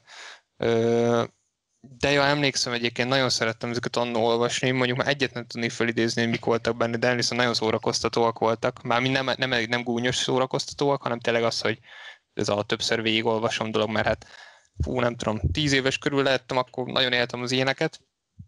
Ö, hát a, igen, a végigjátszások meg, hát igen. Nem, nem, nem tudok többet elolvasni, ugyanúgy, mint eddig. Gondold azt, hogy, hogy ilyen rácsok mögött ilyen, ilyen szadom az a szem van ráncolva. Szerencsétlen írók ott szenvednek, és gépelik a, a, az újabb sorokat. Jó, hát romboljuk még az illúziót, igaz? Végén is. Úgy csak kiképző elektromos nyakőrvel, hogyha véletlen lehet, tudjanak ezt sokkot rád adni. Ja, ö, Garas, neked még van a kérdésed? Nekem lesz majd még levezető kérdésem, de hogyha neked még van valami, akkor neki mély minket. Vagy hát Nekem Gábor. egy kérdésem lenne igazából. Érintőlegesen már, már volt szó róla, ugye, hogy ma mennyivel könnyebb azért bizonyos szempontból az újságírás, ugye, amit te is mondtál, Gábor, hogy könnyebb beszerezni egy kulcsot, könnyebb az információkhoz hozzájutni, könnyebb emberekhez elérni. Én arra a különbségre lennék kíváncsi, hogy ugye nyomtatott sajtóban van egy olyan dolog, hogy lapzárda. Van egy időpont, van egy határidő, amikor az a adott lap ki kell, hogy menjen.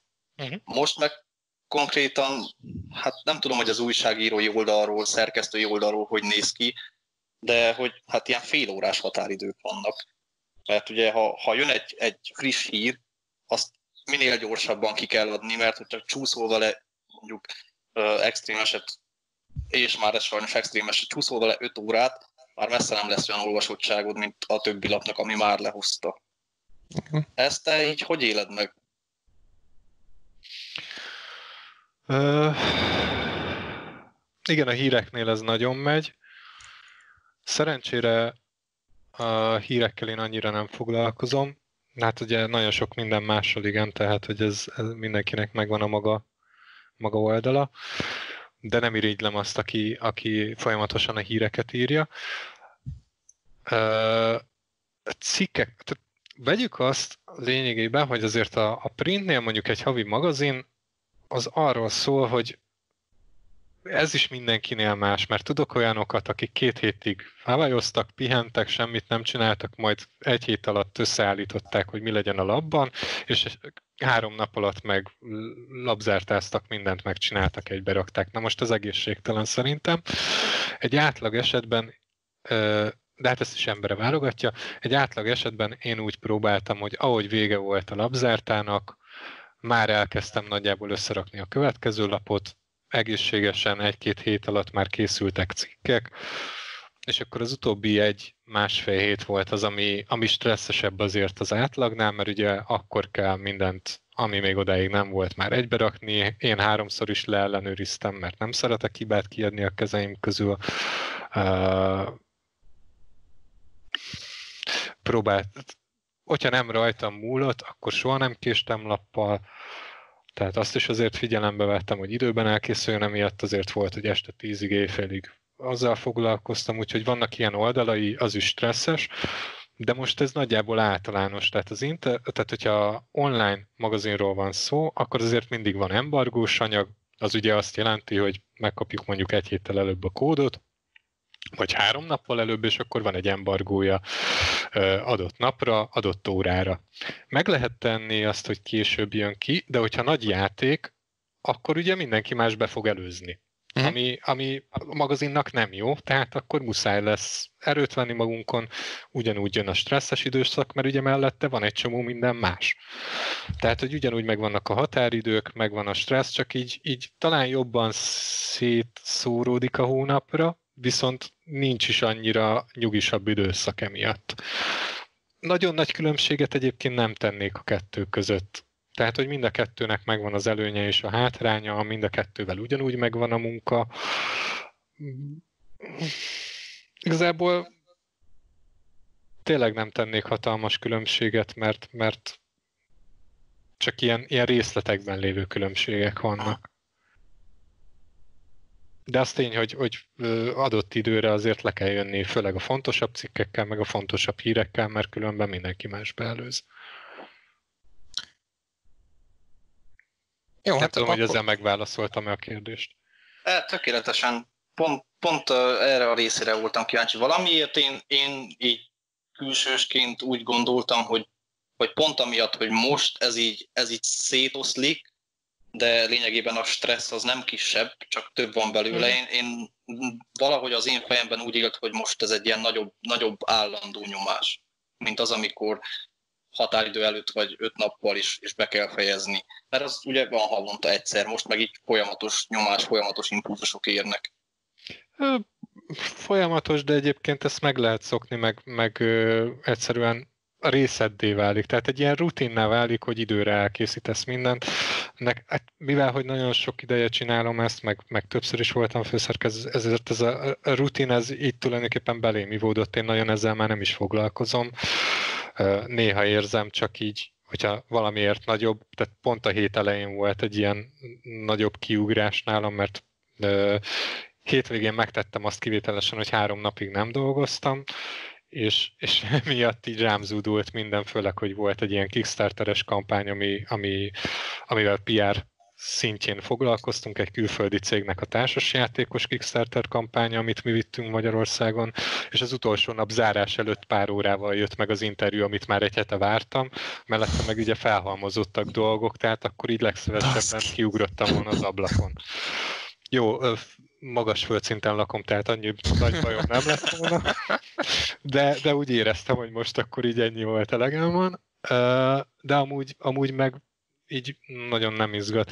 Amikor a print volt, akkor, akkor meg úgy éreztem, mint hogyha folyamatosan labzárta lenne, tehát hogy így véget ért az egyik, és jött a másik. Volt egy ilyen érzésem, tehát azért mondom, hogy ilyen nagyon nagy különbségek nincsenek, meg, meg ez itt tényleg az ember részévé válik. De azért így a, most megint a M2-es videóra utalva, hát műsorra utalva, ugye elmondásotok alapján, hogy Wilson is megszólalt például, Mocsi is megszólalt például, hogy te is megszólaltál, hogy így a szavaitokból kivéve, így, így ezt, ezt, ezt a printes labzárta időt, akár amikor ben kellett maradnotok sokáig, még akár azt is nagyon élveztétek, mert, mert, mert ott voltatok, együtt csináltátok, ezt te is így élted meg, vagy, vagy nálad inkább ez volt, hogy, hogy, hogy, hogy menjünk már haza, fáradt, fáradt vagyok, haladjunk. Nem, semmiképpen sem menjünk haza. Mondom, én nem szeretek kiadni úgy valamit a kezém közül, hogy tudom, hogy, hogy baj lesz vele, vagy nem lesz tökéletes, tehát próbálom a maximumot kihozni. Meg ez, ez hogyha az nem jó, hogyha úgy fogod fel, hogy munka. Ez nem munka.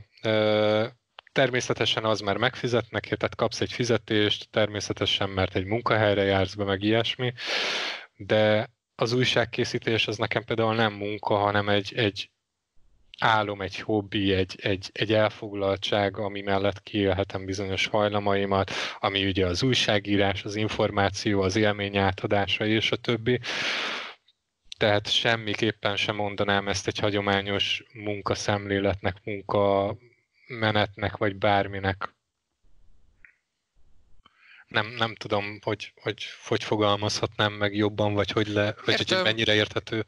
Értem igazából, csak, csak azt hittem, hogy nem fejezted be a mondatot, és ilyenkor mindig van egy ilyen kínos pár pillanat, amikor így várom, hogy jöjjön még esetleg a mondat további része, és nem szólok meg, de igen, hát nem gondolkoztam. Nem gondolkoztam, hogy, hogy még hozzáfűzzek a valami, de igazából nem tudom. Jó, hát figyelj, igazából akkor mondom nekem egyetlen egy kérdésem lenne még, Ö, nem, nyugi, nem fogjuk megkérdezni, mi a kedvenc játékod. Helyette, hát hasonló mi a tíz kedvenc csak... játékom? beszélgessük a száz kedvencedről. nem egyébként hasonlóan köcsök kérdés egyébként, de azért kevésbé. Van-e valami olyan játék most, amit nagyon vársz, ami, ami így akár, akár csak plegyka szintjén megy, akár be van már jelentve, és egyetlen egy címet kéne mondanod, amit a legjobban vársz. Én mondtam, hogy csak kérdés lesz, tehát mosom kezeim. Hű. Aha. Most van egy pár, ami úgy, úgy akár levegőbe lóg, akár, akár már be is van jelentve. Most azért ezen gondolkoznom kell egy kicsit. Garas, neked egyébként van ilyen közben? Amúgy megkérdezett téged is, mert nálad nem tudom egyébként, hogy mi a válasz. Hát olyan, ami, ami biztos, hogy jön. Fenntartásokkal a Last of Us 2.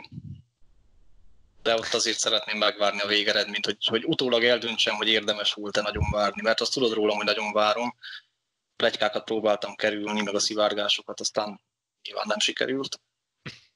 Igen. Hát igazából nincs, nincs a, a Last of Us 2 kívül olyan, ami, amire úgy azt tudom mondani, hogy rá vagyok hype-olódva. Olyan, olyan játék, ami biztos, hogy jön. Én sejtettem, hogy azt fogod mondani. Mondjuk még a Cyberpunkra gondoltam, hogy esetleg bedobott, hogy, hogy ez a kettő volt az, ami... Hát nem tudom, én őszintén én annyira nem vagyok rácsavarodva arra a játékra. Én várom, hogy lepjen meg, nyűgözzön le. Valahogy engem nem sikerült eddig beszippantani annak. Szerintem nem kell részleteznem, hogy engem se. Hát nem. hát adok hírt róla a Twitterre, hogy hát ezek mindig nem jó. Hát igen, ez, ez ilyen. Gábor, közben esetleg megvan? Vagy feladtuk a millió dolláros kérdést? Feladtátok a millió dolláros kérdést. Mindig van rengeteg játék, amit várok, mert ugye szeretem a videójátékokat, tehát hogy így nem mondhatnám azt, hogy nincs semmi, ami érdekel, mert rengeteg minden érdekel. De olyan ritkábban van, ami így úristen, ez most nagyon kell, úristen, mikor jön már ki. Volt már ilyen, most annyira nem tudok mondani. Tehát mit tudom én a Cyberpunktól kezdve a Marvel's Avengers-ig nagyon sok mindent várok, meg később is. Kettő van, ami, ami azt mondom, hogy jobban mozgat, talán az átlagosnál, és azokat kifejezetten. A, az egyik az a Scorna most, hogy újra életjelet mhm. adott magáról, mert az a videó az ilyen azt a rohadt Igen. életbe, tehát ez a, ez a giger megelevenedett minden téren a játékban. A, a másik az pedig a, a From Software-nek az új játéka, az itt... Uff. Elden Ring? Elden Ring, igen, Eternal Ringet akartam mondani. Az Elden Ring, mert szeretem a csapatot nagyon, meg érdekel, hogy mit hoznak ki belőle, és bocsánat, még egy, de az már csak ilyen kis apróság, mert már nagyon régóta készül, és én imádtam a régi Nintendo-s, meg Super Nintendo-s Battletoads-ot, és amióta szóba került, hogy lesz új Battletoads, én azóta táncolok minden nap, ilyen varangy stílusban, és, és hát ezt várom, hogy végre megjelenjen, még hogyha ilyen kis egyszerű kis rajzolt kis kérdés, vagy akármilyen bunyó is lesz akkor is. Tényleg az van, mi lett? Már két év, hogy bejelentették Hát szerintem már több is van egyébként, hogy bejelentették, csak tavaly már valami kis gameplay is volt belőle, de hát még mindig várat magára. Azt mondom, 18 se 3 mutatták be, ott volt a nagy leleplezés, akkor, akkor így én is, hát azért úgy így pár könycsepet ugye elmorzsoltam, hogy úristen Battletoads, de azóta el tudom, A Microsoftnál egyébként ez gyakori. A Ori is azért, azért az se volt egy, egy Cyberpunk, és az is hányszor lett halasztva, meddig vártak vele nem tudom, nem tudom, egyszer kíváncsi lennék, hogy mi megy a Microsoft házatáján, hogy, hogy ennyit kell várni. vannak ott. Hát, finoman szólva, igen. Ja, hát figyelj, igazából szerintem ide megkérdeztünk, amit akartunk. Nem tudom, Garas, neked még esetleg valami plusz egy van? Ennyi volt nekem is. Igazából mindenre választ kaptam, amire kíváncsi voltam. Fasza. Ö, igazából Hát letesszük leírásba Gábor elérhetőségét, de nem hiszem, mondom, hogy, hogy itt bárkinek be kell mutatni Gábort. Ö, örülök, hogy tudtunk egyébként beszélni, mert tényleg, tényleg láttuk régóta. Igaz, igazából sose, ahogy mondtam az elején, is kicsit így visszakötni a keretes szerkezet, legyen így az áráskép, hogy így, hogy olvastam így a, ugye annak a konzolmagazinos tartalmakat, így nem igazán néztem meg soha. Martin neve beleégett így a fejembe, meg Grass, meg ilyenek, de hogy igazából sose kötöttem tartalmakat effektíve írókhoz, és emlékszem pár hete, amikor, pár hete, hülyeséget mondok, így pár éve, amikor itt Twitteren így megtaláltam, hogy van ez a Böjtös Gábor, akkor én nem kapcsoltam azonnal, hát évekkel lettek hozzá, hogy kapcsoljak, hogy, hogy ez, ez az az ember, aki mondjuk szerkesztett annól egy konzolmagazint, akár egy 576 teljesen mindegy, és nagyon furcsa ez, hogy tényleg most egy olyan emberrel volt lehetőség, lehetőségünk beszélni, aki, aki tulajdonképpen, hát szerintem mind a kettőnk nevében mondhatom, mert valamilyen szinten többé-kevésbé egyikünknél másikunknál, azért megvolt ez, hogy azt, hogy milyen irányba mozdult az világunk, szerencsére én azt gondolom, hogy lehető legjobba a videójátékos szeretetünk, és ezért szerintem mindenki, hát talán nem túlzok az, hogy hálás lehet így a hallgatók szerint. Szerintem olyan nem fogja ezt meghallgatni, aki alapvetően nem élte ezt a print nyomtatott sajtó dolgot, vagy esetleg Gábort nem annyira kedveli, egyik-másik biztos, hogy érvényben van. Úgyhogy ez, ez kicsi szürreális élmény volt, hogy egy olyan emberre beszéltem tényleg, aki régebb óta van benne az ízlés formálódásomban, mint én azt gondolnám, de, de nagyon király volt, így tudtunk ezekről beszélni. Úgyhogy ja, Gábor elérhetősége leírás megtalálhatóak. Mi köszönjük szépen Gábornak a beszélgetést. Én köszönöm a meghívást. Legközelebb találkozunk, fogalmam sincs mikor, azt se tudom, mikor fog kimenni ez, a, ez az adás. Valamikor találkozunk, nézzétek a csatornát, előbb-utóbb kimegy valami biztosan. Úgyhogy köszönjük a hallgatóknak a figyelmet, sziasztok! Sziasztok! Sziasztok!